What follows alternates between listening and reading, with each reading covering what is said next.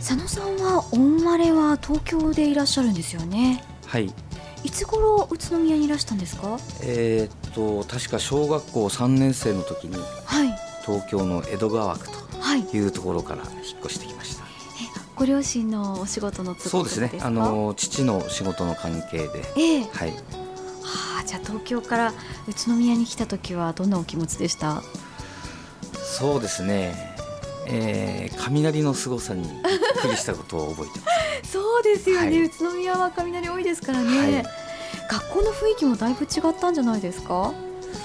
そうですねあのー言葉もうん若干あ違うという感じだったので、あ言葉と言いますとどんなところが気になりましたそうですね特に一番分からなかったのははい「大事」っていう言葉でしたね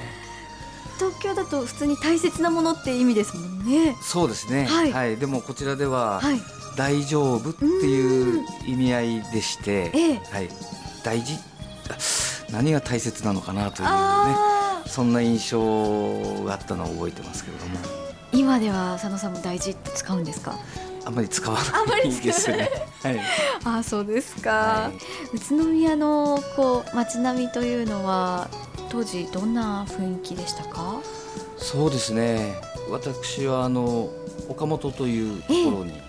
えー住んでいまして、はいやはり日曜日とかですね、うえんー電車に乗ってええ街の中に遊びに来るというのは、はいやっぱりイベントの一つだったかもしれないですね。へえこうちょっと都会に行くぞみたいな雰そ囲気うでですしね。たはい。へえオリオン通りを歩いたりされたんですかそうですね、オリオン通りを歩くというのは、まあ、宇都宮の題材をした歌にもありますけれども、はいまあ、高校生、中学生の後半から高校生にかけてという感じでしょうかね。へえ、じゃあ人通りも今より多かったんでしょうかそうですね日曜日なんかはかなりオリオン通りには人が多かったと思いますうね。んは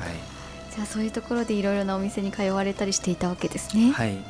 今お店には地元の方もたくさんいらっしゃってますかそうですね、あのー地元の友達ですとか、はい高校の時のお友達なんかもいっぱい来ていただいております。あそうですか、はい、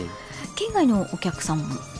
そうですね。あのー東京から出張で来ている方もいっぱいいらっしゃいますので、ええ帰る前にはい寄っていただいたりということはありますね。ああじゃあ出張のお客様は宇都宮に来るたびに寄ったりとかそういうこともあったりしますかそうですね。もう今宇都宮はもう日帰り圏内ですから、はい仕事終わった後に、はい、えーいらっしゃる方も結構いらっしゃいます。へえ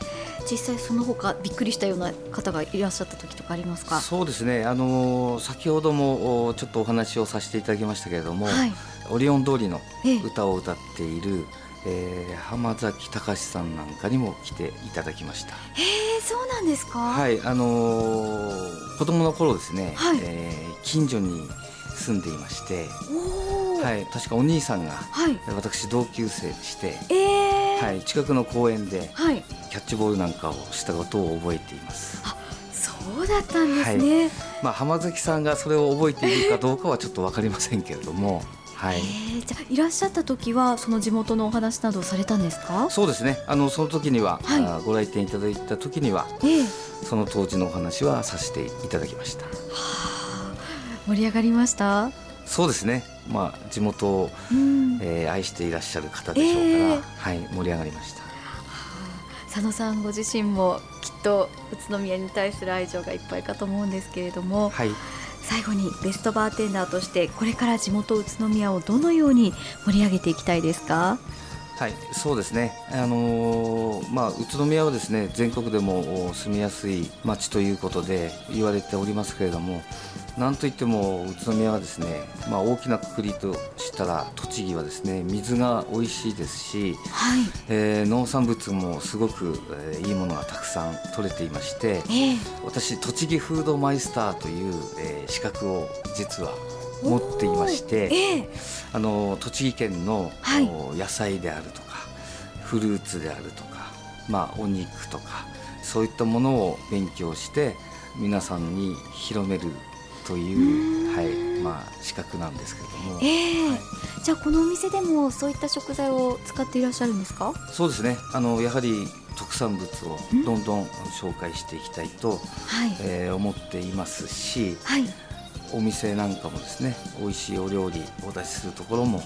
紹介していきたいなとそのように思ってますあー美味しいお料理とそしてワインやカクテル本当に盛りだくさんですからぜひ多くの方に足を運んでいただきたいですねはい佐野さん今日はどうもありがとうございましたありがとうございました